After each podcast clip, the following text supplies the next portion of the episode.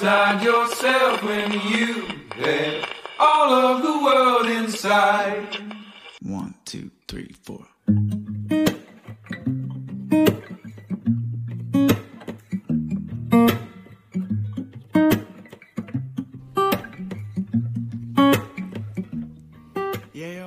本をめぐって西へ東へ2020年12月23日水曜日、えー1時1分を回ったところです。本とこラジオのお時間です。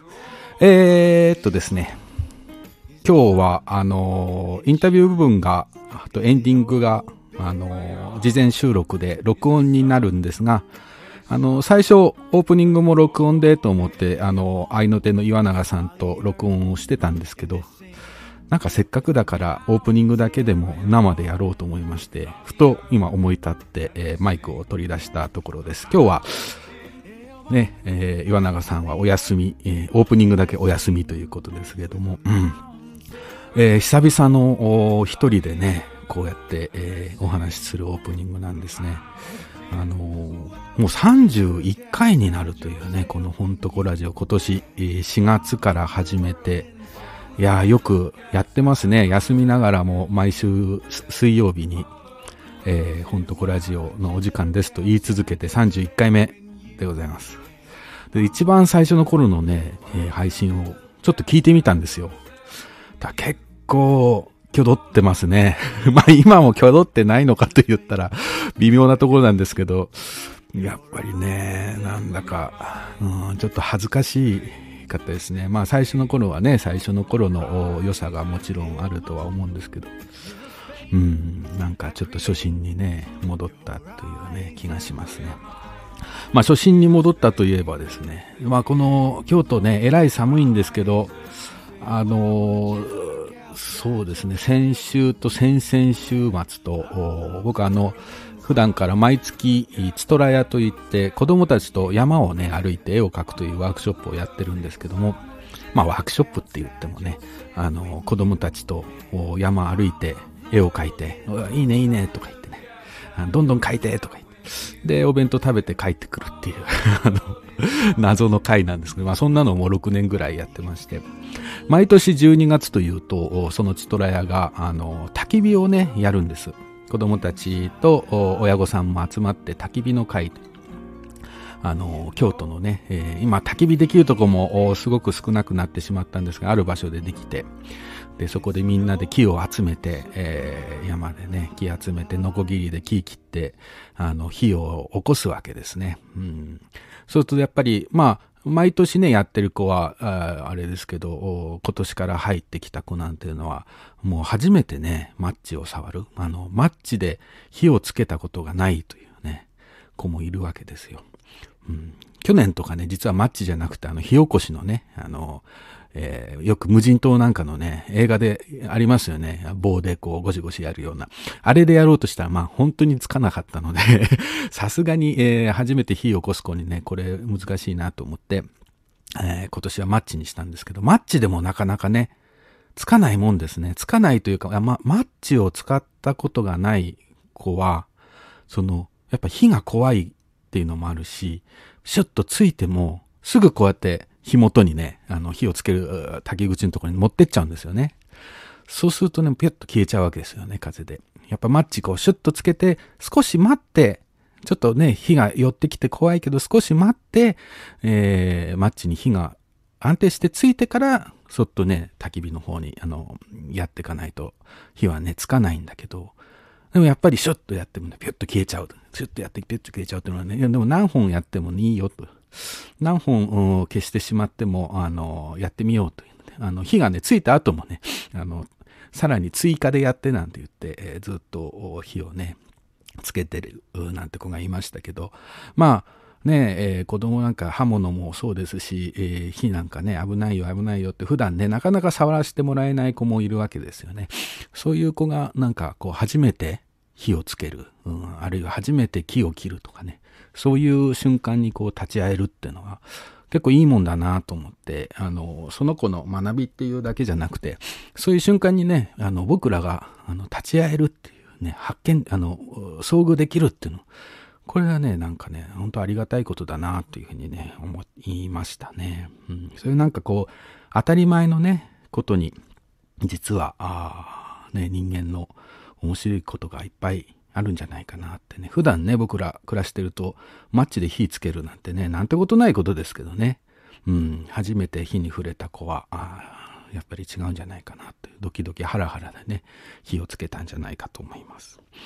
えー、今日はですね、えー、そんなこんなで、えー、話が実はつながっていくんですが、今日のゲスト、石井幸太さん、えー、作家の石井幸太さんと編集者の足立真帆さんがゲストトークで登場していただきます。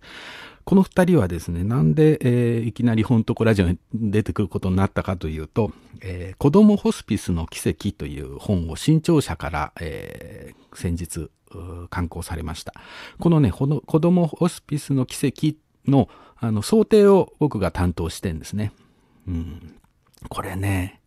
あのまあ、大阪のね、鶴見という場所にある子供ホスピスのが、まあ、いかにして生まれたか、そして、えー、そのプロジェクトをね、追ったあ、本当に大変な4年間の取材を得て、えー、作られた、えー、本なんですけど、まあ、本当に今年一番の難産 って僕は、言ってるんですけど、やっぱりすごく難しいですよね。で、また、足立さん、編集者の足立さんがね、打ち合わせで難しいこと言うんですよ。あの、まあ、内容はね、えー、読んでいただけるとわかるんですけど、結構ヘビーな、あの、重たい話ですね。難病の子供たちが、まあ、どういうふうにして子供ホスピスでね、うん、やっていけるかという、うん、どう何をさせてあげられるかみたいな話なんですけど、まあ出てくるエピソード結構切なかったりヘビーだったりするわけですよ。えー、でどうしてもね暗いイメージになりがちなんだけど、えー、暗くしないでくださいと。うんかといってでも、あの、よく福祉とかね、えー、の本のコーナーにあるような、えー、やたらとこうピンクとか肌色みたいなので、えー、優しい感じの牧歌的なね、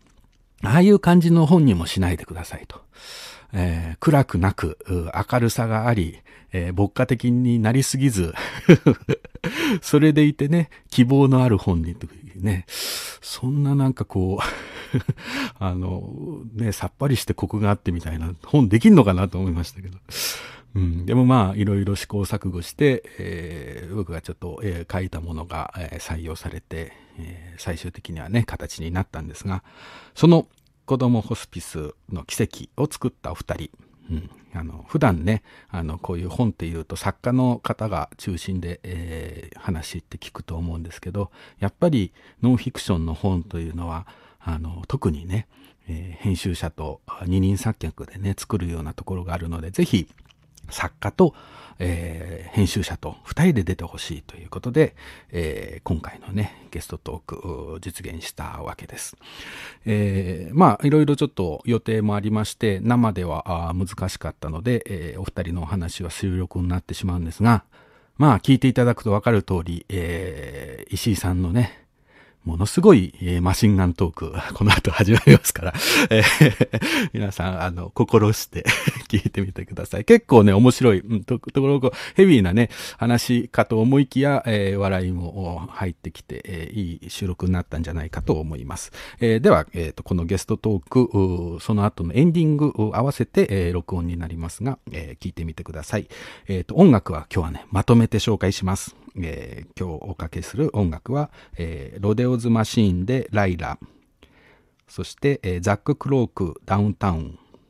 ジャイアンツピグリムスで Everything Gets Better、そして最後の曲がジェームズ・フォレストで Don't Cry です。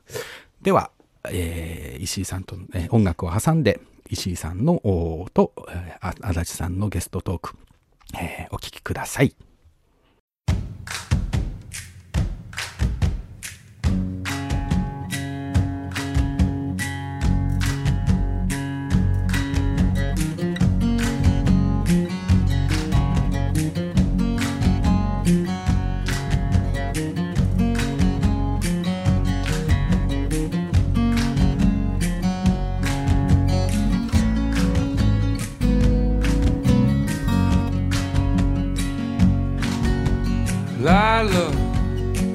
Song for you. You're beautiful,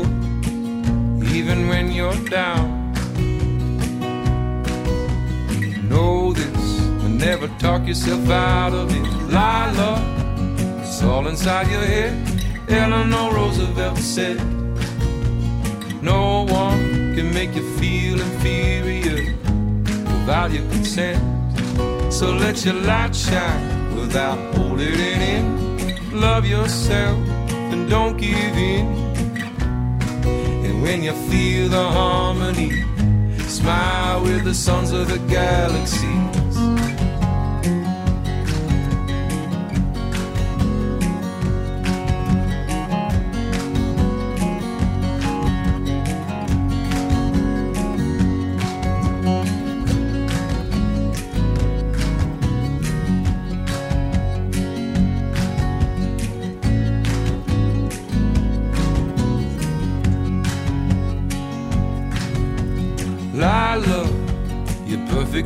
You are, a sublime creation.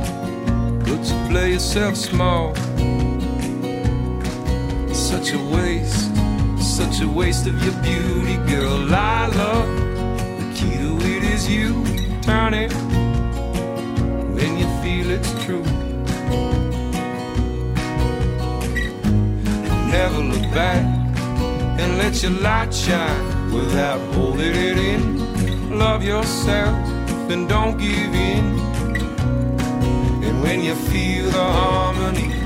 smile with the suns and let your light shine without holding it in. Love yourself and don't give in.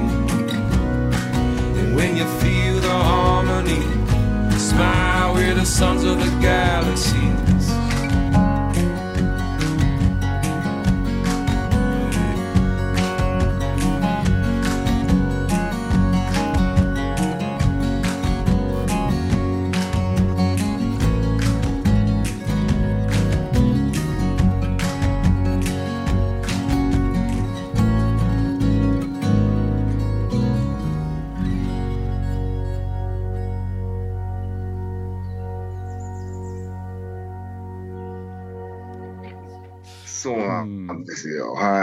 なんかずっと、あの、石井さんってすごく年上の方だと思って、勝手に。まあ、髪の毛がないですからね。いや、なんか、やっぱりすごいこうハードなね、こう現場にこう、はい深く入り込んで書かれる、こうノンフィクション作家っていうイメージが、ちょっと怖いイメージがあったんですみんなによく言われます。はい それでなんか今回改めてプロフィール見たら、1977年生まれって書かれてて、あ、そんなあにそうですかはい変わんなかったんだなと思って、ちょっと認識を新たに。失礼しましたいやいやいやいやいや、イメイメージが老けててすいません。よく怖がられてますよね、石井さん。よく常に常に怖がられてます。なんか。優しいんですけどね優しい相当ね。いやでも、あの、写真で見てもちょっと、こう、眼光鋭いとこあるし、いつもヘラヘラしてるんですけどね。まあそうですよね。ひ人の話を聞いて書く人、そん、あんまり眼光鋭すぎたらね、聞けないですもん、ね。大体カメラマンにカメラを睨んでくれってしょっちゅうそう言われてばっかりいるんで。その、その感じで。作作られたイメージですよ。そうなんですね。まず、えっと、石井さんがノンフィクションのお作家として、まあ、ものを書いて、あの、現場を取材して書いていくという、そのきっかけのところからちょっと話を伺いたいなと思ってるんですけど。そうです。僕自身は本当にまあ物書きになりたいなっていうのはもう子供の時から思ってましたね。ただそれがね。はい。そうなんです。小説なのか、まあノンフィクションなのかっていう自分でもよくわからなかったんですけども、はい。漠然とまあその、なんていうのかな、フィクションの、いきなりフィクション書いて20年、30年書き続けられないなというのはもう分かってたんですよ、なんとなく。うん。うん。その自分の中にそういうストックというかね、何かこう書きたいという何かものすごく大きなテーマがあったわけでもないので、うん。で、それでどうしようかなと思って大学入って1年生の時に初めて海外外旅行でアアフガニスタンとパキスタンに行ったんですね。はい。すごいですね。初めてでそこって。初よく言われるんで。すけど、まあだから、その書きたいというのがあ、うん何か書かなきゃっていうのがあったから、多分もう無意識のうちに多分探してたんでしょうね。何かで、友達がいう、ん、多分そうだと思います。で、友達が本当にインド行くって言ったので、じゃあもっとすごいとこ行ってやろうと思って、地図見たらパキスタンとアフガニスタンがあったので行ったっていう。うんその時に、まあ行って、本当にまあ内戦中だったのでね、あの難民キャンプとかそういうところ行った時に、うん。まあやっぱり圧倒されて、自分が思っていた世界と、まあぜ全然やっぱり違って、うん。で、まあその時にまあ見かけたのがやっぱりこう内戦でこう怪我を負った人たちの物声だったんですよね。あで、本当にこう自分、小学生とかそんぐらいの子たちがね、本当に障害持って道端で物声してワンルピーくださいって言ってるのを見たときに、まあその圧倒されたのもそうなんですけども、なんかやっぱりそこら怖く、とにかく怖くて逃げたんですよーね、その場から。。うん。うん。で、なんかこう、そんその後々考えたときに、なんかね、なんか自分はなんかすごいもん書いてあるんだぐらいのことを、こう、18歳の人間がこう思ってて、はい。障害のある小学生にね、1ルピーもあげられないで逃げた時、うんな、なんなんだこの差はと思って、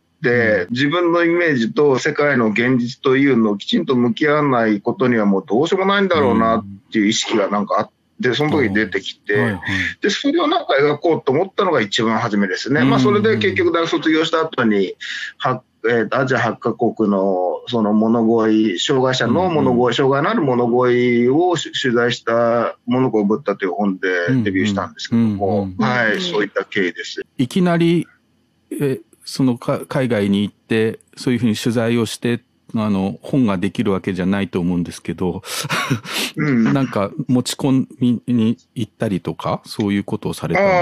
すか？えっと、まず、えっと、第1回目だったか2回目だったか覚えてないんですけど、うん海口武ノンフィクション賞っていうのがね、はいはい集英社で始めたんですよ。ちょうどであれの第一回かに始まった時。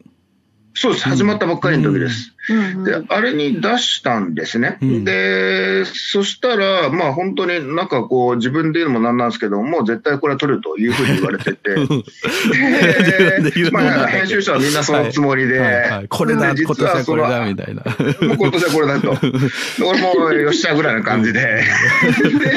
で、実はあそこのその賞のある、あ賞にある広告代理店が入っていて、はい。その広告代理店に僕の弟の先輩がいたんへですね。ーで弟に聞いてみたら、うえうちの兄貴だって何やったら兄貴みたいな感じで、あ弟も知らなかったのでね。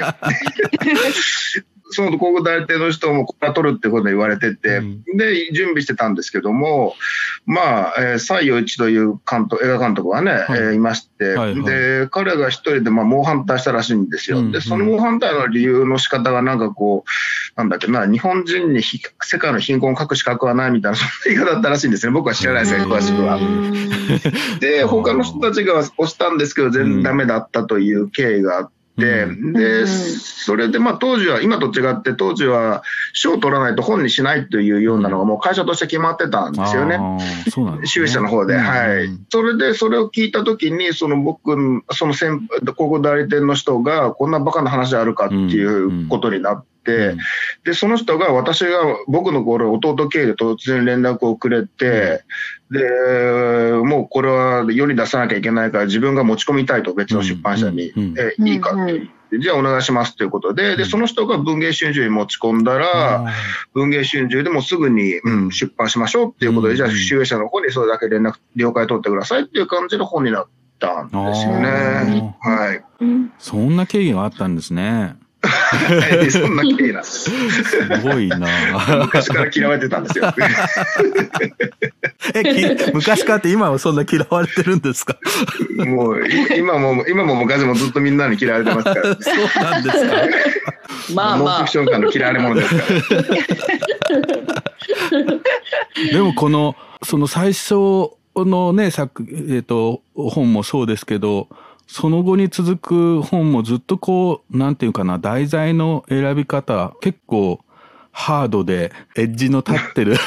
ものが多いですよね。まあ、真面目な言い方をすれば、うん、あの、まあ、やっぱりね、やるからには、こうね、やる意味のあるものを作りたいなっていうのはずっとありますし、うん、そもそもデビュー作がね、そういう世界の障害者の、まあ、物声をルポするってものでしたので、はいはい、まあ、皆さんそうだと思うんですけども、書くときってデビュー作が最低ラインになるじゃないですか。ああ、そこからがね。すべての。はいはいはい。まあ、各人間にとってはそれがもう多分最低ラインになって、それをいかに結局こうやっていいものを作るかとしかもうやっぱり考えられないですよね。うん、そうするとまあやっぱり、じゃあデビュー作でね、座るだけのも、ああいうようなテーマをやっといて、いきなりなんか、やること。できるかっていうと、それは何日迷ったんだぐらいのこと言われますからね、やったらやったら今度は。僕はどちらかというと、昔から親にこうドン・キホーテみたいな人間だって言われてて、なんか一人でこう意気込んでね、なんかすごいものを意気込んでるつもりらしいんだけど、正義感を振りかざして、はい、だけど大体いつも風車に突っ込んでるみたいなね、なんかそんな感じ。それも子供の時から。この時からそうらしいですよ。えー、でただまあ、もしもだから僕はフィクション書いてたらその人の子が、ドン・キホーテの物語ノンフィクションだとね、はい、ノンフィクションだと風車がリアルにないと困りますんでね。はい、まあそうですよね。ノンノンフィクション界のドン・キホーテみたいななんか。ノンフィクションの嫌われのもののドン・キホーテ、ね。キャッチフレーズ。キャッチフレーズ。でも、その時にお会い、一作目を書いた時にお会いしたのが、うん、今日こういらっしゃってる足立さんなんですよ。うん、そうなんですね。はい、そうです。はい。あ、じゃあもうその時からのお付き合い。そうです。はい。確かその書いた本を、そのモノコをぶったって初めの本を書いた、本当に数日後に足立さんから連絡が来て、うん、えー、会いませんかって言われて、うん、で、会っ、で、次の第2作目の話は決まってるんですかって言われて、うん、いや、まだ話はしてませんって言ったら、じゃあうちで書きなさいと。いうのが、多分初めの、一番初めの。足立さん、そ、そんな感じですか？足立さんの覚えてる。ね、もう、モノコブッダを読んだ時に、うん、あ何かあの続きを読みたいなとあの単純に素直に思ったのと、うん、あの今後何かこうテーマを追っていかれる長く書いていかれる予感がしたので、うん、すぐに、確かメールで最初ご連絡したのだったかあのご連絡して、そ、ね,、れが「神の捨てたらたい」っていう新潮社で出す最初の本になりました。そうなんですね。え、じゃあそうするとその後もずっと、あの、な、何冊か石井さんと足立さんのコンビで作ってるんですか？そうなんです。うん、で、実はこの前ちょっとあの子供ホスピスの奇跡写真館の取材を受けてるときに、はいはい、あの新聞社の方に指摘されたんですけれども、うん、石井さんあの実はこの本が50冊目だということで、えそんなに出てるの？す すごいですね。あの石井さんともちょっと驚いてたんですけれども。えーで昨日ちょっとこのウェブラジオのために確認したら、うん、50冊のうち6冊、はい、あのー、は私担当させていただいていて、えー、結構な、えー、そうなんです。結構な冊数でした。そうですね。ほぼほぼ代表作ですからねはいでも石井さん50冊ってすごいですねちょっと今目、ね、目が覚めました聞いた時完全に病気だなと思いましたね これはもう完全な病気だなとしか思えなかったです。え、デビューが2000、2000。2000いくつなんだ ?2000。2005年ぐらいですかね。2000、そんぐらいですかね。はい。15年で50冊ということは、すごい多作ですね。ちょっとやばいですね。そうですね。いっちゃってますね。じゃあ本当に記念すべき50冊目なんですね、今回の本が。誰も気づいてなかったですけど、聞かれて、取材中に、おお、人に言われて。言われて慌て、慌ててみんなで目確認したみたいな。数えてみたら50だったみたいな。そう、本当だみたいな。足立さんもね、本当にいろんな面白い、あの、作家の人と組んで、あの、新潮社でね、はい、本を出されて、はい、多くの人にとっては多分編集者って、あの、本を本当に原稿を最後ね、まとめるときにだけやってるのかな、あの、働いてるのかな、みたいなイメージがあるんです、あったんですけど、結構、あの、話聞か、聞いてると、一緒に取材とかも行かれてるこまあ、今回の時なんかは。そうですねまあ、あの海外も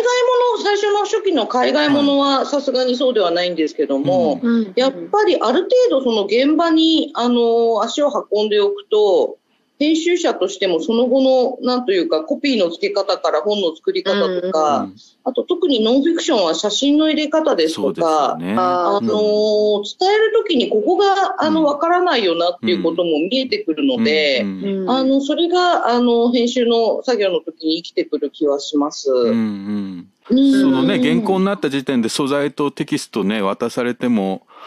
あの、見、見てないわけだから、その前後関係とかね、ね。全くわかんないですもんね、伝え聞くなんかそのちょっとしたもちろんあの全部わかるわけではないんですけど、うんうん空気というか、うんそれを知っておくだけでもななんというか全全体に違ってくる気がして、うん。それはそれこそ想定にもつながってくるのかなと思うんですけど、うんうん。違ってくる気がします。いや、それはそうですよね。やっぱそのうん。場所に行くのと行かないとのじゃ全然。もう、あの、それ、ノンフィクションだけじゃなくて、フィクションでも、なんかやっぱ人にね、うんうん会うと会わないとだけでも全然違いますもんね。うん、そうですね。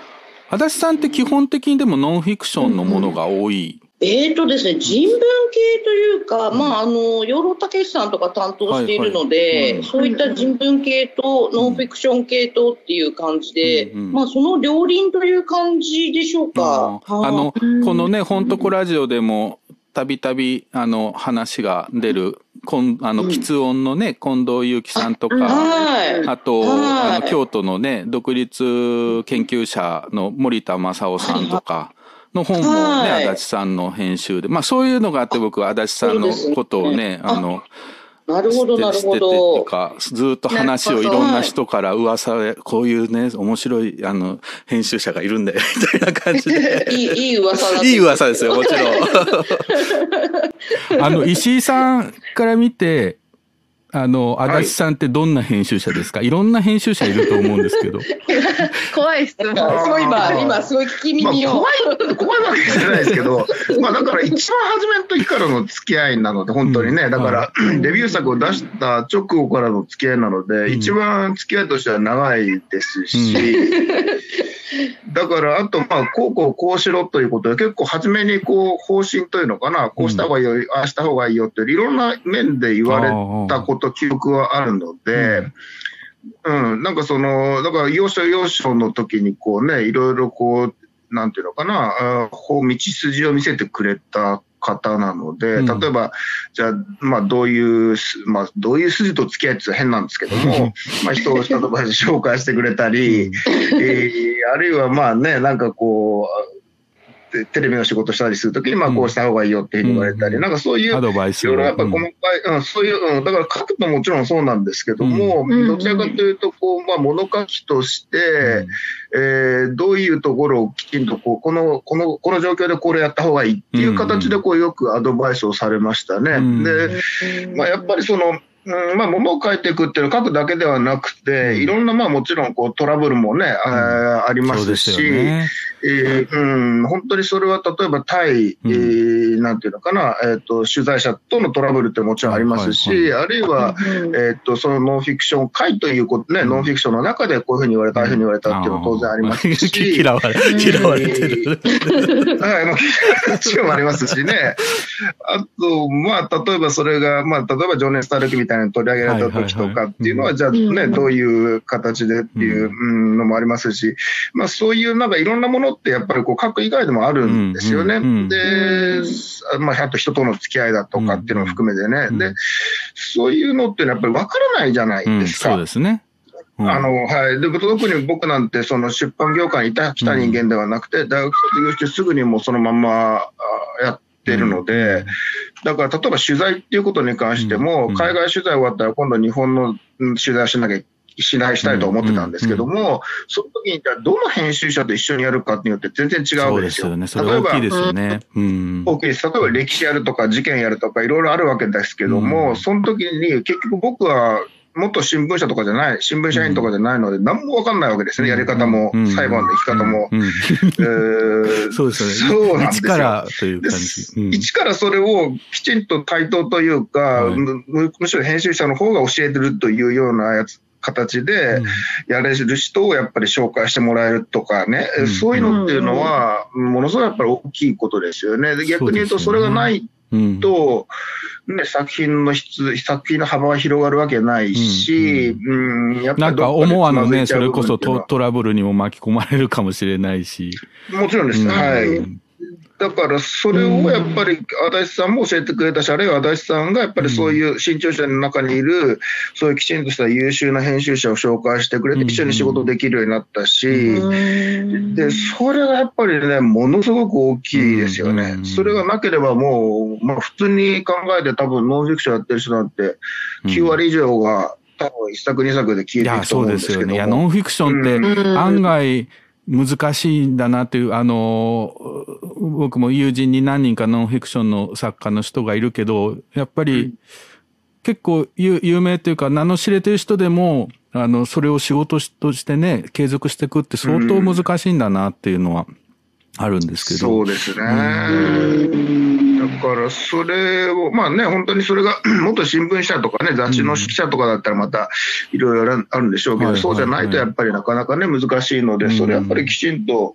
本当1から10まで教えていただいたっていう感じですよ、本当に。はい。いやいやいや、うん。いい話ですね。なんか、あの、結構こう作業的にただ右から左のねややる編集者もまあむしろそっちの方が多いんじゃないかなっていう気が僕するんですけど。まあ、基本的にはね、はい。ね、本当に石井さんのパーソナルなとこも含めて、こう丁寧にね、うん、育てるってことですよね。そうですよね。だから、か昔の編集者みたいな。だから普通、今やっぱりその育てるということが、多分その出版社のね、体制的にいろんな意味でやりにくくなってると思うんですけども、で、育てるっていうのはやっぱりそのゼロからじゃない、ゼロの人じゃないですか。例えばさっき言ったように、ノンフィクションって今ほとんど新聞社とかテレビの人たちがやったりしてますけども、それはある種こう、そっちの色がついて完成して、それでやってくるわけですよね。で、そうすると結局、じゃあ独自性があるかっていうと、そんな素晴らしいものではあるんですけど、独自性がなかったり、あるいはそこから多様なものを生み出していくような自由さがなかったり、いろいろあると思う。マイナス面もあると思うんですよね。で、多分その、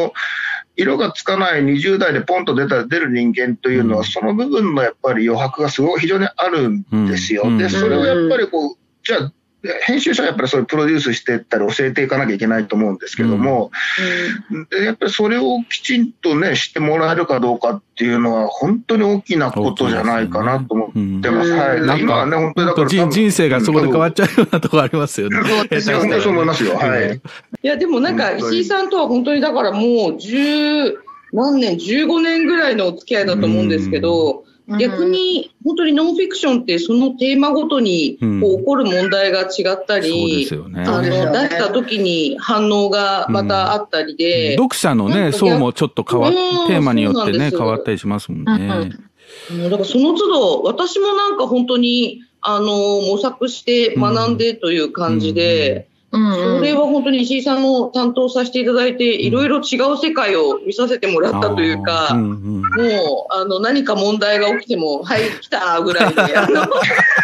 また来たみたいな。はい、何ですかみたいな感じになって、あのだいぶ。常に何か起きますからね。必ず何か起こるので。それはすすんなりいかないですよね。やっぱりいろんな人間のね、ことですもんね。うん問題を投げかけると、やっぱりそれに対応してくれる人が必ず現れるので、うん、そこは本当に、あの、ありがたいことに成長させていただきました。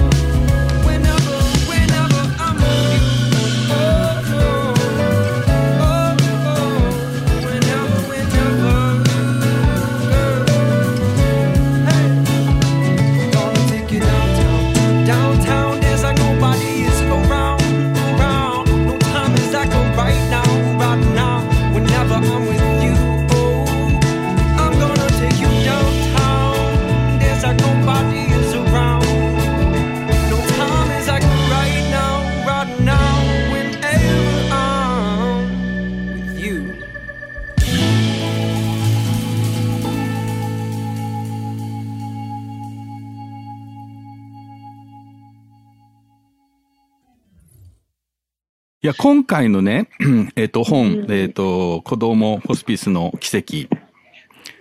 ですが、これって、はい。えっ、と、そもそもこの本を、あの、出すきっかけという、ここのホスピスの取材をしようっていうきっかけって何だったんですか？もともとは別の月刊誌で、えっ、と、いろんなこう、児童の福祉、児童福祉施設に行くみたいなものをやって、連載をしてたんですね。はいで、その中の一つとして、えっ、と、まあ、子供ホスピスっていうのはできたば、できたっていうニュースがあったので、じゃあ行ってみようかっていうことで行って一回やったんですよ。うんで、えーただその時に、やっぱりその僕がイメージしていた、そのホスピスというものとか、はい。えー小児の子供の難病というもののイメージが全然違ったという、まず驚きがあったんですね。一つはやはり、その子供たちが置かれている、その過酷な状況ですよね。うんその、もしも小児、まあ本当に難病として子供が難病になった瞬間にもう病院に閉じ込められて、うんで、もう本当にこう抗がん剤というある種の猛毒を体の中に押し流されて、はい。だけどやっぱりこう病院としては治す治すというのが目的なので、うん あのまあ、本当にいい患者として、子供としてではなくていい患者として黙って従うことを強いる。うん。で、ある種もうこう、まあね、うんロボットのようにやっぱりこうチューブにつながれてひたすらその辛い治療を受けなきゃいけない。うん。で、それで治ればいいんですけども、やはり治らないで亡くなっている子供も相当やっぱりいますし、うん。あるいは治ったところで、その後遺症が残ってしまって、えーまあ、お医者さんが言うにはやっぱり10倍、治った後でも10倍ぐらいの、うん。普通の人の10倍ぐらいの自殺率があるんだと。うん。いうような状況だとかですね、家庭が壊れてしまうとか、うん。そういったのも、そうやっぱりか、本当になんかこう映画とかで見るとか、綺麗なね、うん綺麗事ば、綺麗事さおかしいんですけど、まあ、綺麗なあの、ありますよね。映画で、こう、うん余命何ヶ月みたいなね、あの、そなうんちゃらみたいなね映画って。うん。だからそういうものではなくて、ものすごいやっぱり過酷なんだはないというのがまず一つですよね。うんで、ただ、その中で、そのそれを支えている人たち、うん。えーが、やっぱり僕たちと違う全く違う意味を、えー世界を見てると思ったんですね、うんうんうんどういうことかというと、本当にその院内楽器の先生で、まあ、この本にも出てくる副島先生という人なんですけども、うん。話をしたときに、その副島先生が、今、その過酷な病院のね、えー院内楽器の生徒たちの話をに喋りながらも泣きながらこう言ってたんですね。あの、子供にとって勉強というのは生きるエネルギーなんですと。で、なんでかというと、例えば1たす1を勉強したら、次に1たす2を勉強する。足し算勉強したら引き算勉強していく。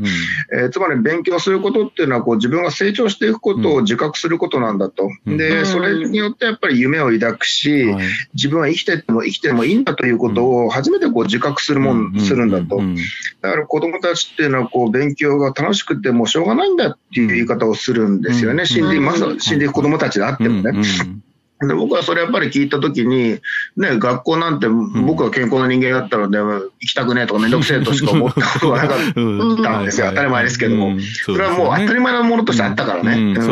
友達と会う、あ友達と会うこと自体もめんどくさいとかね。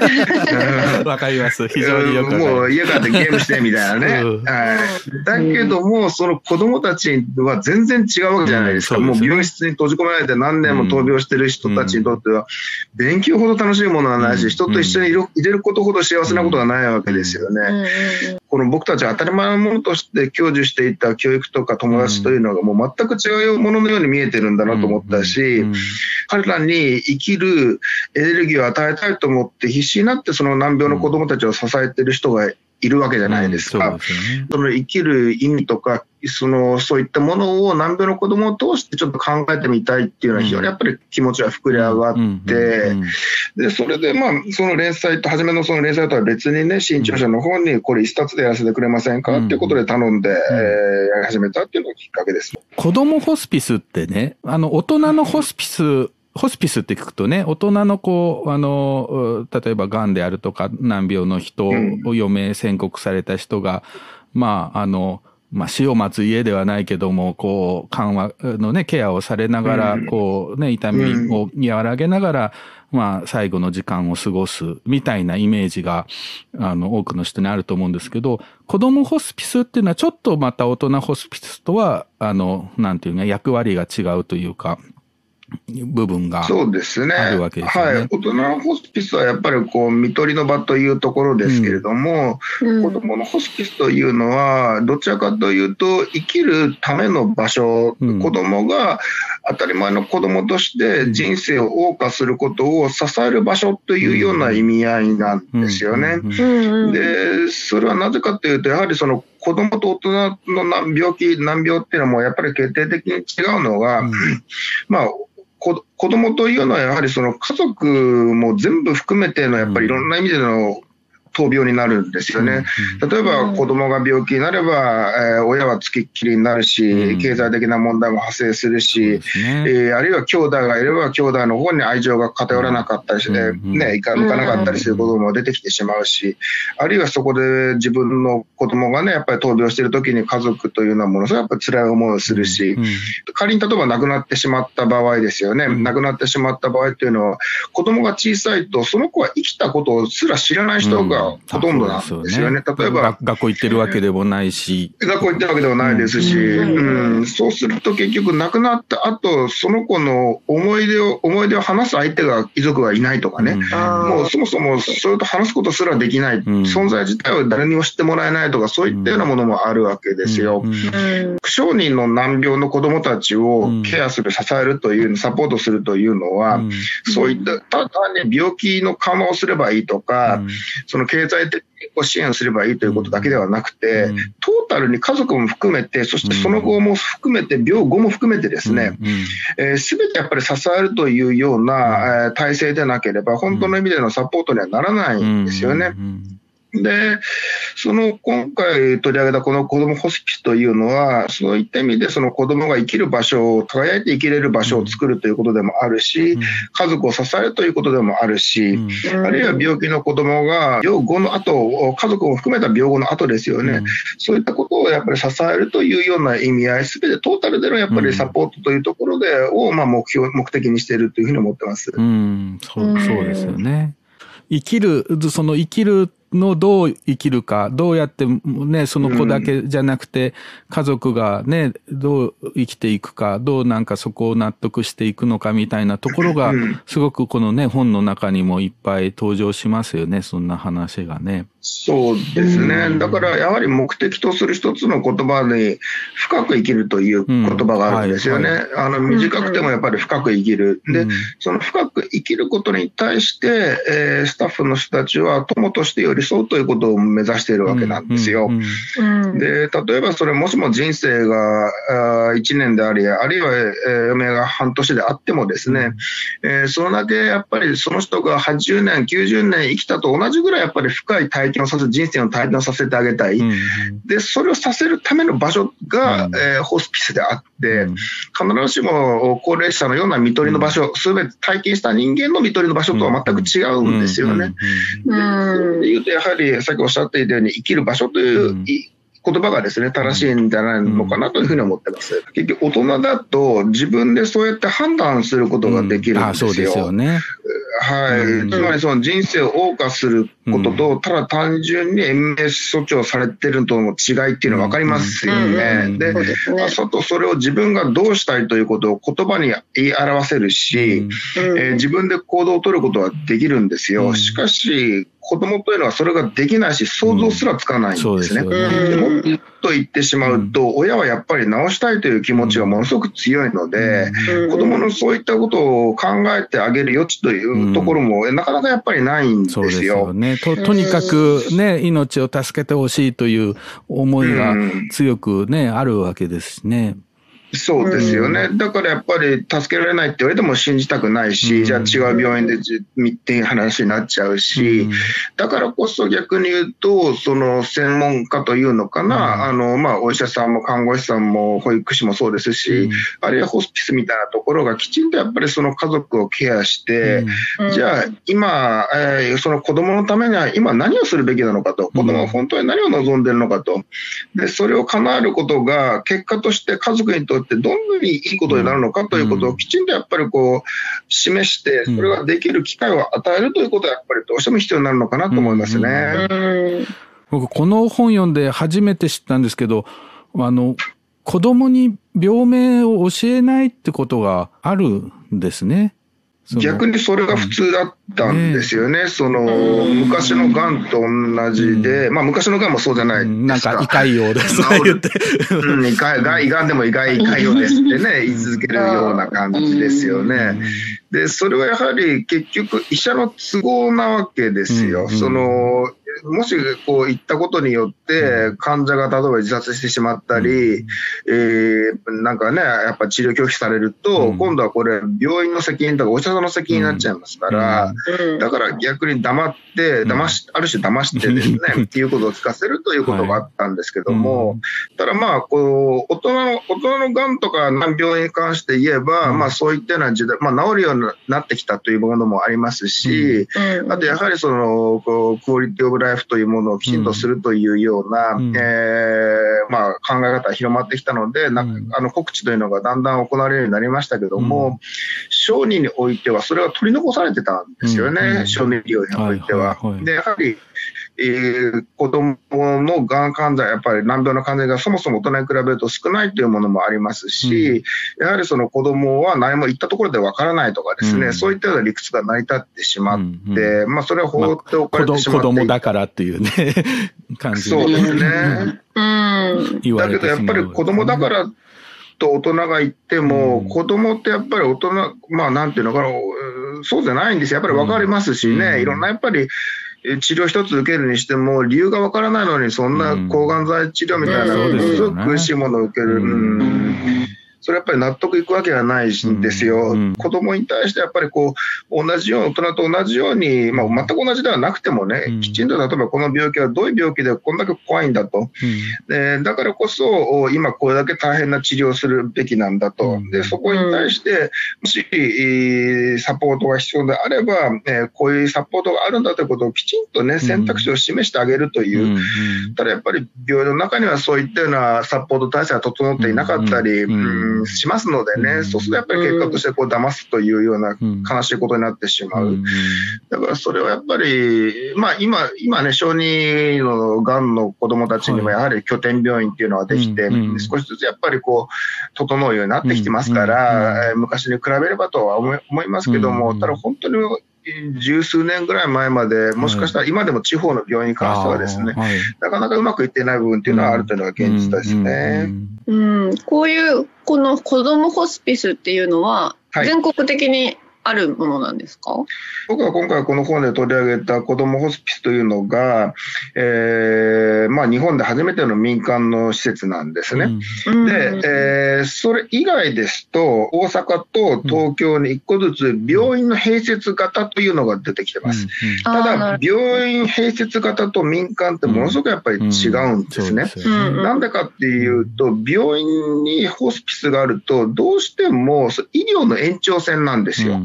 つまり、治し、治して、病院を治療して、ちょっと落ち着いたらこっちに移動してみようねとか、あるいは、えー、その医療を基本的にやってますの、ベースにありますので、この遊びは医療に悪いとかね、体に悪いとか、治療に差し障るがあるとか。できないことが増えていくわけですね。どんどん増えていくんですね。うん、で、もっと言っちゃうと、さっき言ったように、こう、子供たちの願いを叶えたいと思って、ってるのに、例えば予算が足りないからできない。でも民間だったらね、例えば、えー、子供がフェラーリに乗りたいって言うとするじゃないですか。はいはい、お金があれば、例えばそれを寄付してくれる人がいるいたらできる、乗せてあげることできるんですよ。だけれ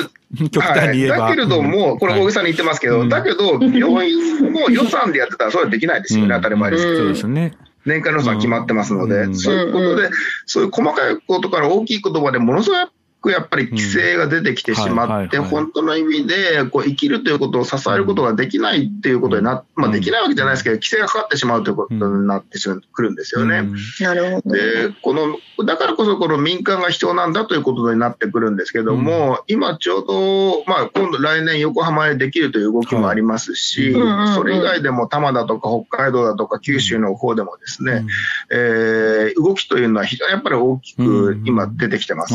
でその中で、今回この子どもホスピスの奇跡で書いた、鶴見子どもホスピスという場所がですね、一つはまあ大きなモデルケースになってるというのが、うん、今の現実かなと思ってますね。なるほど。あの、足立さんははい、この鶴見のホスピス初めて行かれた時、なんかどういう印象を受けましたか、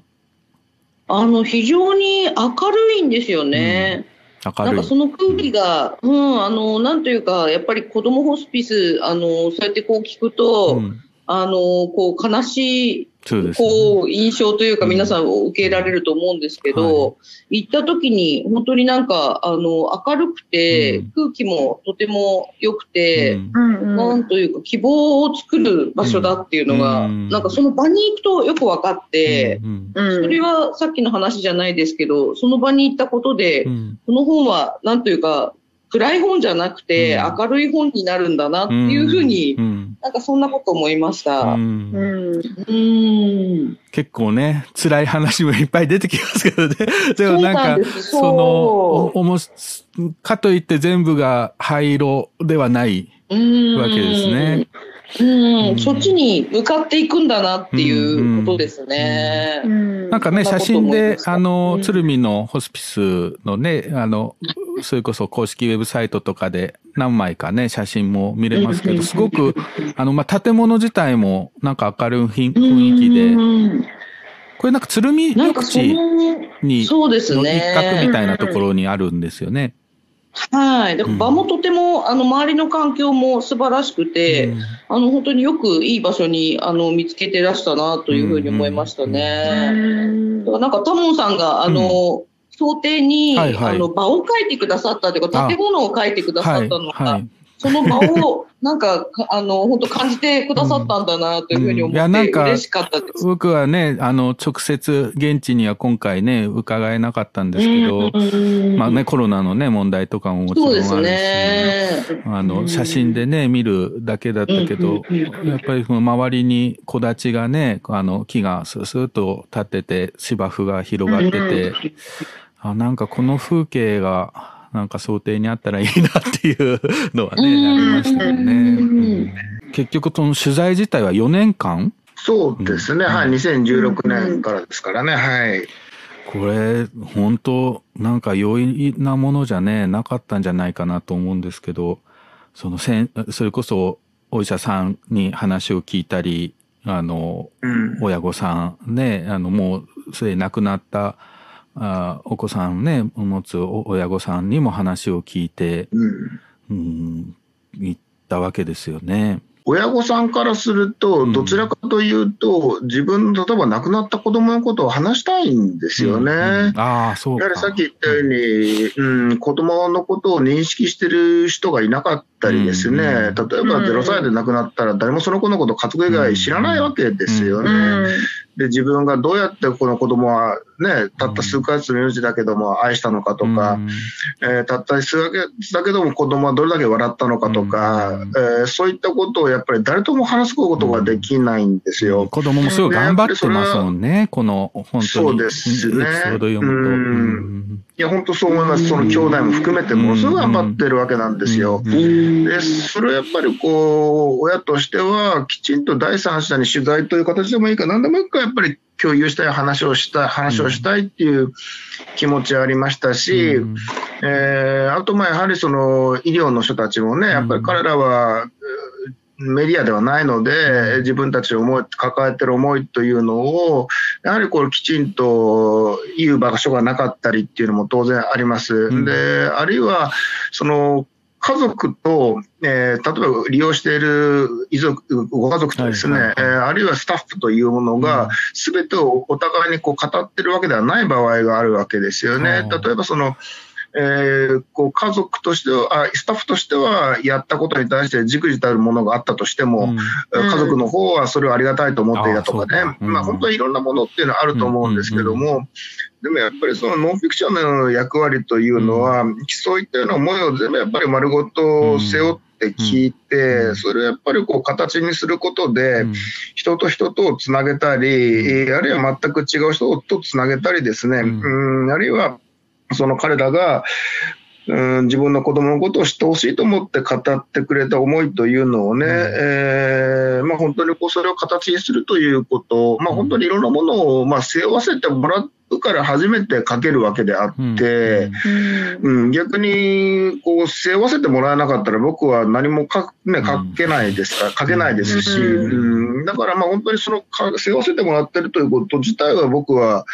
うん、まあそれ起きたことはね、あの、決して楽しいことではないんですけども、ただやはり、えー、僕自身にそうやって背負わせてもらえることはありがたいなと思ってるし、それに対してやっぱり全力で答えようという、まあ本当にそれだけですね、気持ちとしては。うんなんか最初多分多くの人がこの本を読むときに、なんかそういうかわいそうな子たちのね、えー、話なんだなと思って読むかもしれないけど、読み進めてうちに、ちょっと他人事ではなくなるというか、なんかこう、どんどん自分も入ってっちゃうんですよね。それす、やっぱこのノンフィクションのすごい、あの、力だなっていうふうには思うんだけど、なんかもうす、すごく僕ね、読んでてね、重くもなるし、だ本当一喜一憂する みたいな感じで読みましたね。うん。なんか、ぜひね、あの、これを、このラジオきっかけにね、いろんな人に、まずはちょっと読んでもらいたいなと思うんですが、なんか今、もう、あの、仕事としては一旦ね、長くにわたった4年間の、まあ、取材をね、得て、あの、本という形になって、今ちょっと一段落した気持ちですか、いや、全くないですね。ないですか？全然ない。全然ないですね。もう今月もまた新潮社から文庫一冊出ますし、ちょうど今、次出す新潮社がまた春に本出すので。そうですね。え、また出す？そうなんです。はい。足立さんから、足立さん、はい。ちょっとじゃあ足立さん、ちょっとご説明いただければ。あそうですね。来年5月の予定で、まあ、近親殺人という、まあちょっと仮タイトルなんですけれども、まあ、あの、また、激しい、激しいタイトルです。今回は激しい、うん、あの、ものが出ますので、はい。はい、お楽しみにというのもなんですが。ちょっと待ってください。近親殺人ってどういうことですか？まあね、はい、殺人事件の半数以上が家族、親族間の中で行われてるんですね。そうなんですか。半数。半数以上ですね。だからこれがどんどんどんどん増えてるんですけども、つまり昔は殺人っていうとね、例えば通り魔みとかね、保険金、保険って、なんかそういう、ちょっと違うなんかこう、他人がやるみたいな感じで強盗殺人みたいなね、そういったようなイメージでしたけども、今ほとんどはやっぱりこう家族の中で行われて、それはもう半数以上になってしまってるんですね。で、じゃあなんでそれがなのかという、な何が起きてるのかというと、やはりその家族がどんどんどんどんその家族の中で助け合ったり、あるいは家族の中でお金を引っ張り合ったり、えー、あるいは家族自体はどんどん追い詰められたり、具体的に言うと、例えば介護殺人だとか、えー、虐待だとか、貧困による心中事件だとか、えー、本当にそういったような、あと引きこもりですよね、8050問題みたいなものですよね、そういったこうお父さんが引きこもりの息子を殺してしまうとか、逆パターンもありますし、そういったものがもう急激にここやっぱり10年、20年で増えていて、で、まあ僕たちはやっぱりそういったような事件をこう聞くとですね、本当になんでじゃあこう病院に入れないんだとかね、子供を病院に入れなかったんだとか、じゃあなんでこう看護のヘルパー頼まなかったんだとか、えー、これ親がダメなんじゃないか、子供がダメなんじゃないかみたいな、なんかそういったような結論に、弱いな結論に持ってくんですけども。まあ、悪悪者を一つ決めて。そうですね、悪者を決めて批判するか、もしくはもう行政の責任にするかということになってくると思うんですけども、やはりそれをきちんきちんとやっぱり見ていくと、全く違う世界っていうのはそこにあるんですよね。もうやっぱりどうしようもない、この子が家、ただ単にそこにいたからどうしようもない状況を起きていくっていうことがあったりするんですけども、そういくつかの事件に分けてですね、まあ全部で10個ぐらい、10個ぐらいの事件になると思うんですけども、まあそれをやっぱりルポとして帰っていくことによって、うん、その日本で今起きている、家族の中で起きている問題をやっぱりそこから紐解いていくというような本ですね。うん、紐解いていくってのはそんなに生さしいもんじゃないですけどね。紐、紐、紐がちょっとめっちゃ荒縄でしょうね。あるいはすごいこんがらがってるか。有志みたいな感じですよ。血まみれになってしまう。血まみれなんいや、血まみれに。いや、わ、紐解いた俺は血まみれになったり 笑ってね、言うような内容ではないんだけど、いや、またほんとハードな。50冊作ってても、なんかこう、一貫してるものがあるんですね、きっとね。なんかこう、ね、どどうなん？どこを切っても 石井さんの目が見えるみたいなね。みたいな可愛ければいいんですけどね。甘くて可愛ければ全然いいんですけど、どこを切っても血が流れるみたいな。そうですね。それが、えっ、ー、と、は、来年春？そうですね。はい。5月ぐらいの予定ですね。はい。はい進めております。まあでもそれ以外でも本当にいろいろあって、ただまあなんていうのかな、その、うん、僕はこう思うんですけど、非常にこう、自分自身が恵まれてると思うんですよね。はい、その、まあ仕事をするということにおいても、やはりその仕事の中で特に出版で本という世界って自分の好きなこと、まあ好きなことさおかしいですけども、自分が思うことをやらなければできないことをそのままできるわけじゃないですか。100%それ形にできるわけですよね。確かにこう、重いし、し、テーマとしてはね、重いし、なんちゅうかな、ポップでキュンと売れるもんでは ないんですけども。そうですね。うん、でも。だけどやっぱり、うん、それをやらなきゃいけない時ってあると思うんですよね。はい。やらせてもらえる、やるわけですし、だからやら、それはもうもう自分の中で、うん、何がどうであろうと、やっぱりこうやれ、やらせてもらえるうちはもうそれをひたすらもうできる限りやるしかないと思ってるので、うん、これ50冊やってて思うんですけど、こうね、こう思い通りになることなんて一回もないし、常にやっぱり予想外のことでばっかりですし、あとは読者のね、読者の理解だってそうですから、ね、読者がどう取るとかね、あるいは取材したことがありますよね。そこに対してやっぱりね、狙っで、だから作る人間、やる人間が僕は考えることじゃあんまりないなと思っていて、まあ作る人間、やる人間っていうのはもうとにかくそれやり続けるしかね、なんかこうなくて、バッターボックスに立ち続けるしかないので、もう目の前の。うん、本当にそういう、はい、うん、そんな感じですよね。あとは監督の足立さんに任せるっていやいやいやいや。困った時は。困った時は監督は足立さんちょっと交代してくれとかね。ここのサインが。ここのサインが、どうしたらいいか、ヒットエンドランかどうかみたいな。のこれゲストに来ていただいてる方に全員に聞いてることでもあるんですけど、近頃読んでピンときた本っていうのを 一冊あげてもらってるんですね。ピンピン来まくってるんでね。じゃあ最新のピンは何でしょう？ピンピン来まくっってるんですよ。なんか最最新、最新だったら、例えばもう昨日読んだ本とかになっちゃうんですけど、昨日昨日とかね、一昨日読んだ本とか。もそういうふうに、あの、僕はやっぱりその、まあ物語、この仕事をしてると、なんていうのかな、物語をとか本全体はいいなと思ったりすることも当然あるんですけど、それとは別に、なんかその、なんていうのかな、あの、自分の価値観が壊されるとかひっくり返される、ためになんか本読んでたりするので、それが1行であっても、ね、たった1個の学術論文の2、3行であってもいいし、あるいはこう人と話をするということにおいても同じなんですけども、意外なことを聞けるという、そこだけなん、そこがやっぱりなんかこう、僕は一番大切にしてるとこなんですよね。で、本当にそう、そう考えてみると、どの本でも必ずなんかこう自分が、うん、自分がひっくり返ることをもあるし、うん、だからそこのなんか感覚というのかな、それをなんか大切にしたいなとは思いますけどね。はい。ちなみに昨日読んだ本って何ですか？実は、今度、国語の本を出すんで、取材を、国語の本っておかしいんだけど、はい、教科書ですか？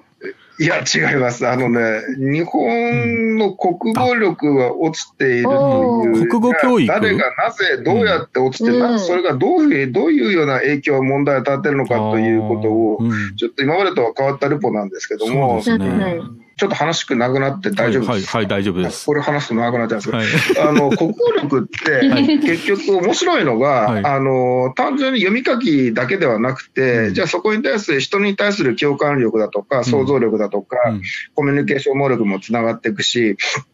あの、いろんなものがやっぱり繋がっていくものなんですね。はい、で、この問題、問題、今その起きている問題というのは、その国語の、そのいわゆるその読解力が落ちているとかそういう話だけではなくて、うん、総合的な意味で、やっぱりその国語本だとか、あるいはそういった物事を想像する機会っていうのが子供の時から非常に減ってしまっていて、はい。うん、で、それによって、やはりその大人になった時になかなかこううまく生きづらさっていうのは出てきてしまうというような問題なんですね。で、具体的にどういうことかというふうに言えば、うん、あの、例えば、これ極端な例なんですけども、うん、えー、少年院とかで取材してると、まさにそれが言えるんですけども、うん、あのね、えー、人が例えば、えっ、ー、と、感情、人がムカついたとするじゃないですか。はいはいはい、何かに対して、うんうん。そうすると、ぶっ殺すって言い方しますよね。はいはいはい、あの、語彙のない人たちって。はいはいはい、で、ぶっ殺すって、でも僕たちがぶっ殺すって使ったら、ぶっ殺すの中にいろんな意味合いがあるじゃないですか。そうですね。例えば、ムカつくということだってそうだし、もう会いたくないっていうこともそう、意味もそうですし。まあ、挨拶のように使う人もね。挨拶のようにありますよね。怖い。だけども、それはいろんな感情が僕のたちの中で分化されていて、感情文化っていうんですけど、感情が分化されているからこそ、それを一つの言葉で使っても意味がわかるわけです。よ。あるいは文脈の中でその意味っていうのを読み取ることができるんですね。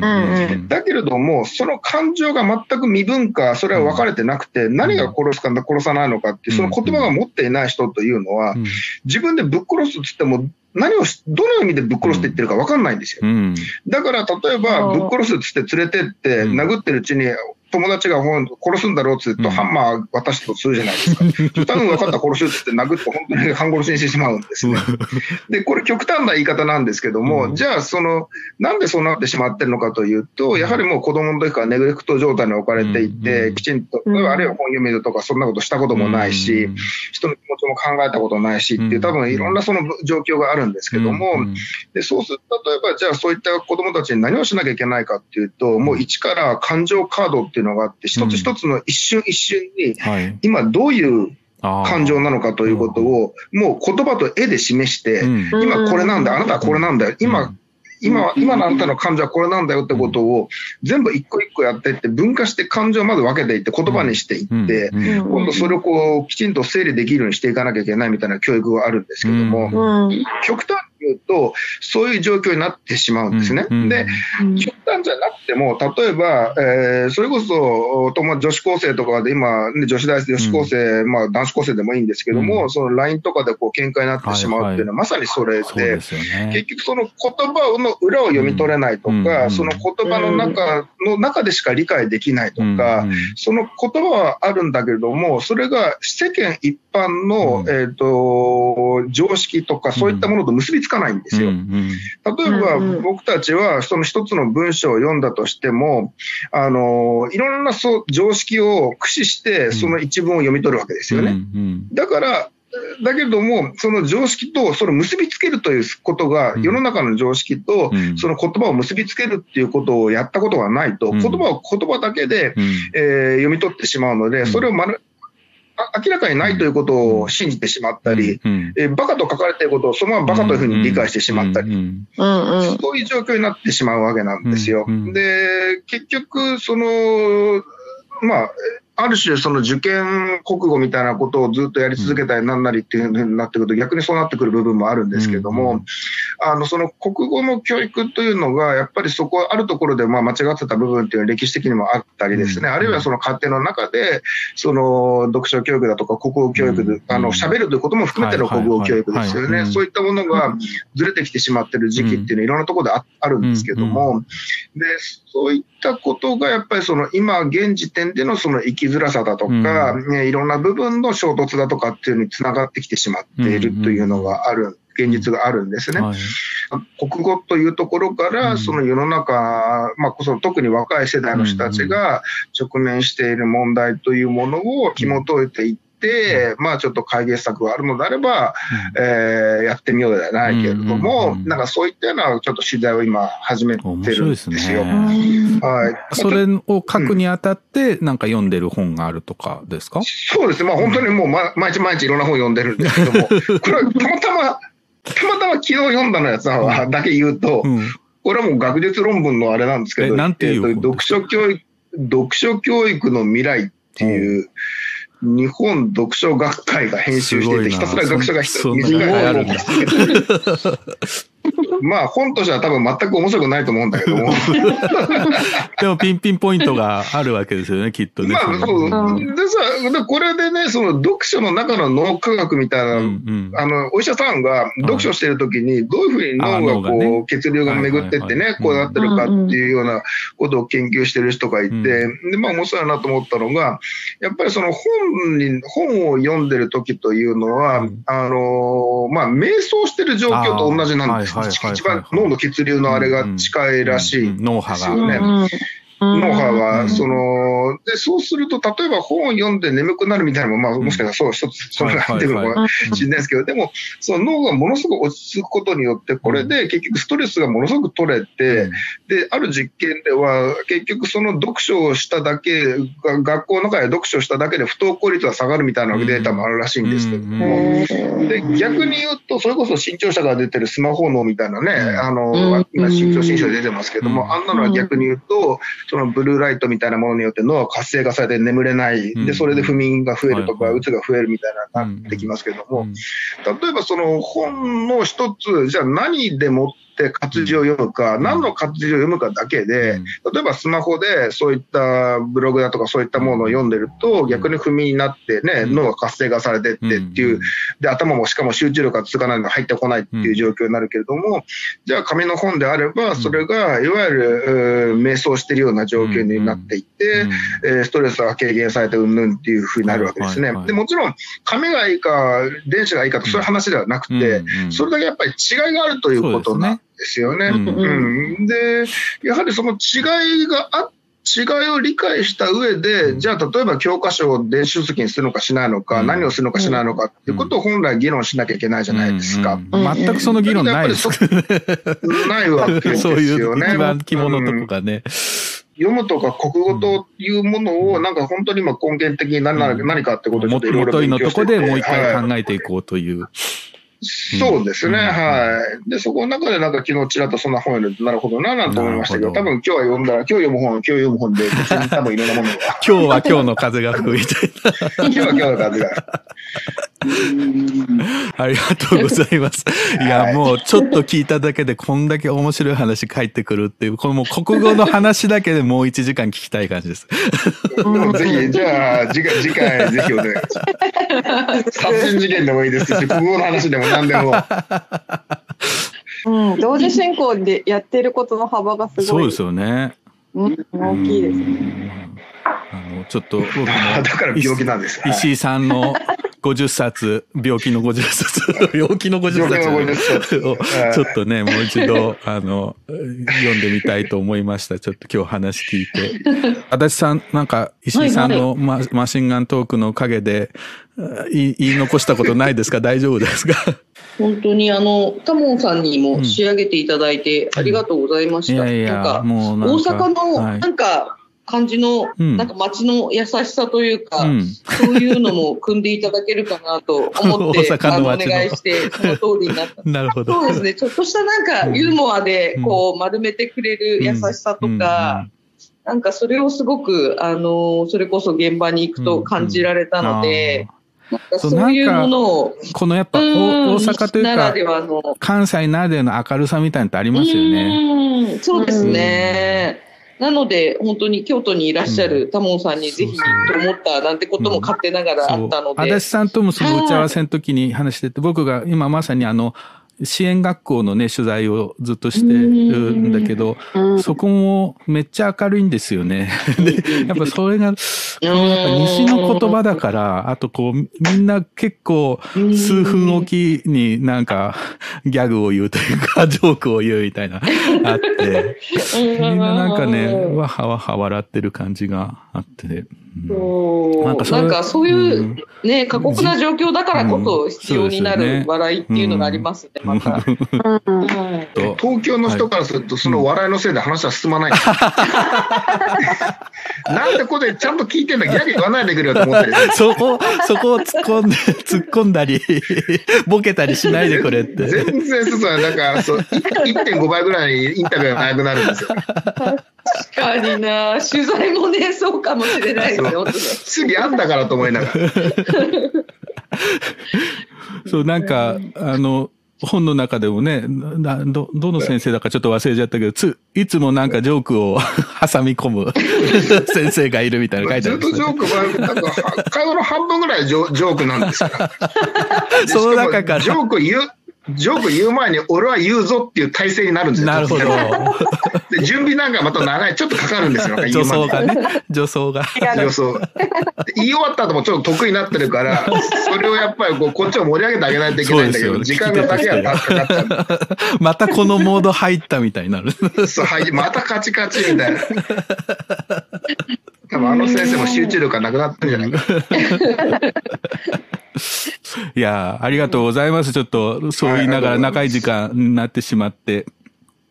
あの、楽しい話を聞けました。はい。えー、はい、ありがとうございました。はい、今日のゲストは作家の石井幸太さん、新潮社の編集者足立真帆さんにお話を伺いました。ありがとうございました。はい、ありがとうございました。ありがとうございました。To my tomorrow Shaking from my yesterday. Still waking up, huh? Still waking up. Still waking up to today. Holding on to my tomorrows. Shaking from my yesterday. Still waking up? Still waking up. Still waking up to today. Open up my eyes. Lately I can't see when everything's blind. That's when you're watching me. Open up my heart. Lately I don't care. Places falling apart. I don't wanna go there. Everything gets better when you are around. Around.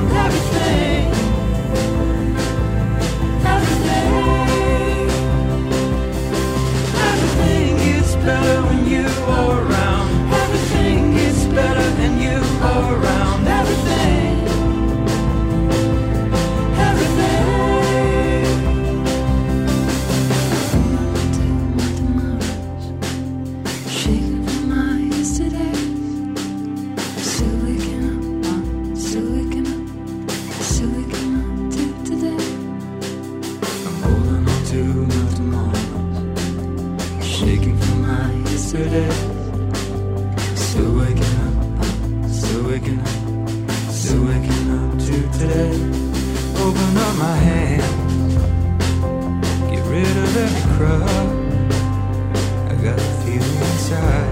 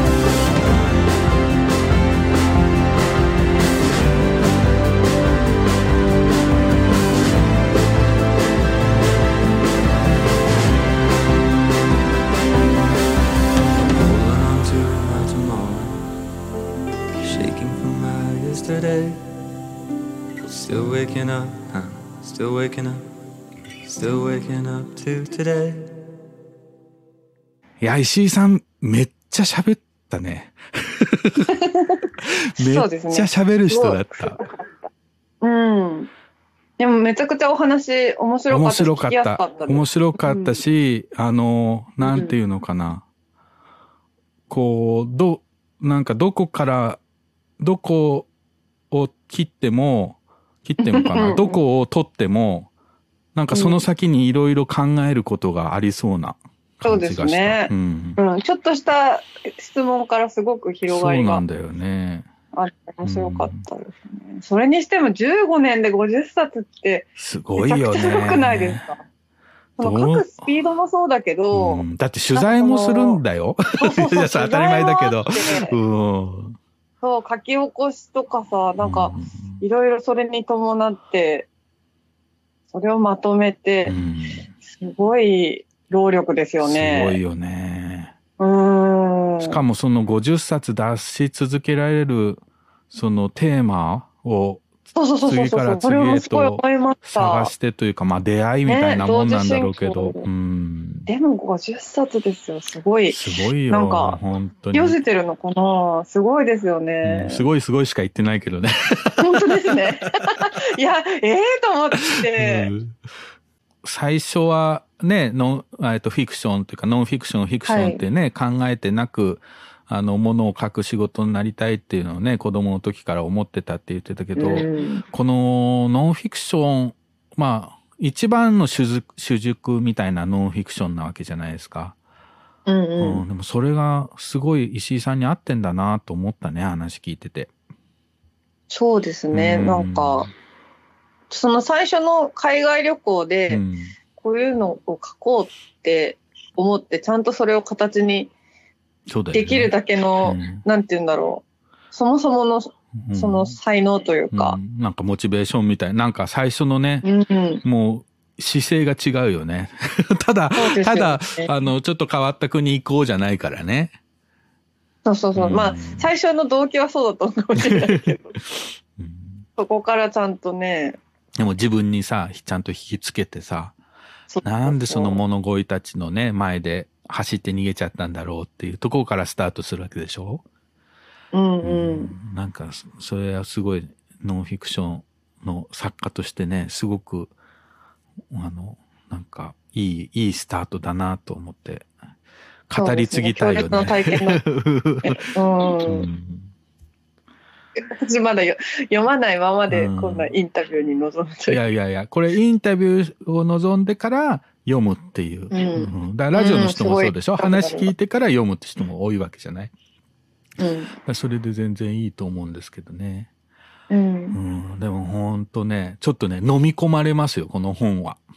い良くも悪くも。がね、ガーンと落ち、落ち、落ちた、僕は。ゲラを読んで。あ、そうですか。ガーンと落ちて、やっぱ自分あ、の。重そうって確かにうんテーマ的には思ったんですけど。お絶対重いから構えるじゃないですか。重いだろうなって。うんうんうん。でもね、それを超えてね、すごい切実、切ない話がいっぱい出てくんですよああ、。そうですか。で、なんかうん、自分が子供の時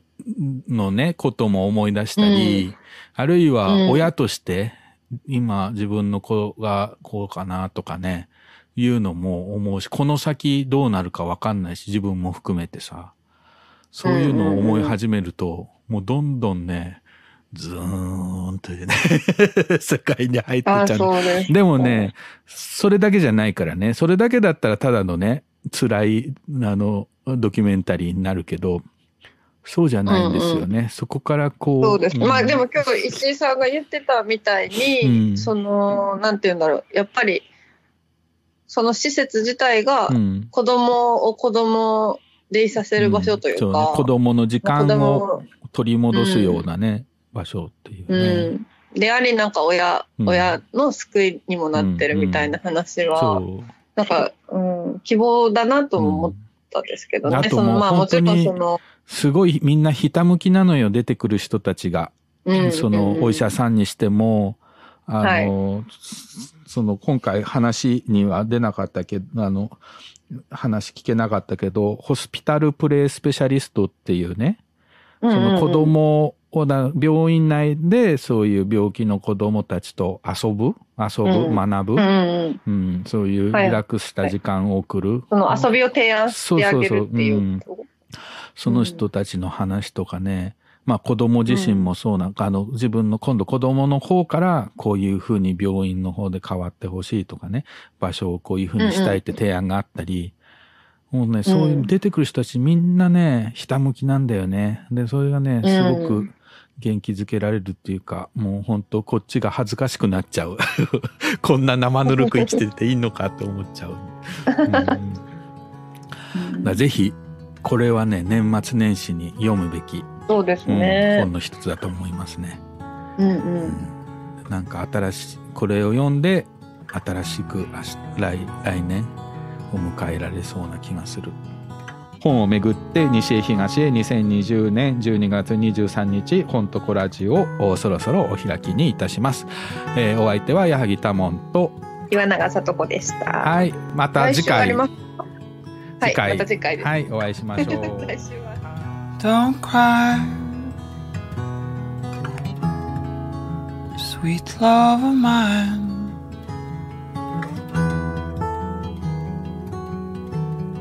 Dry your loving eyes.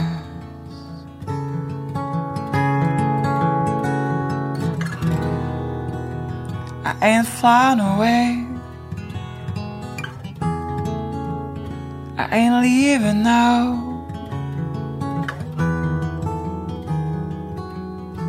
And I got nothing to hide. I got nothing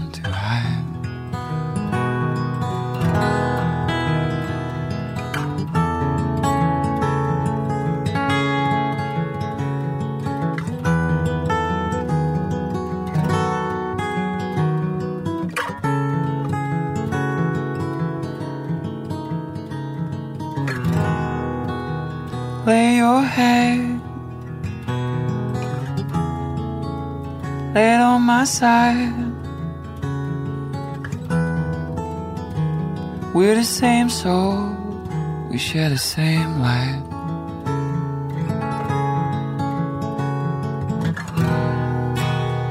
I don't believe in what a good book says, but I believe in you always.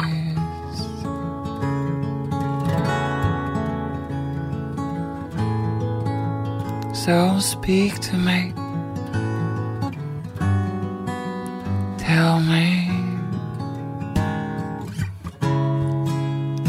how you feel. How you really feel these days. These days. Da da da dum, da dum. Ta-dum.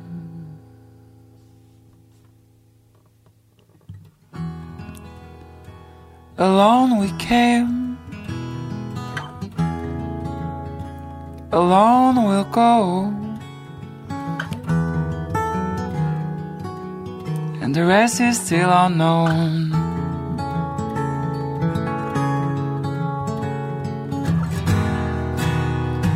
Lay your head lay it on my side. We're only travelers in the moonlight.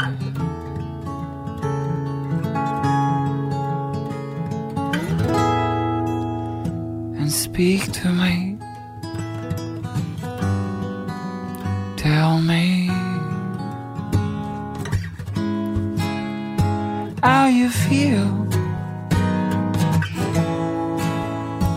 You really feel these days.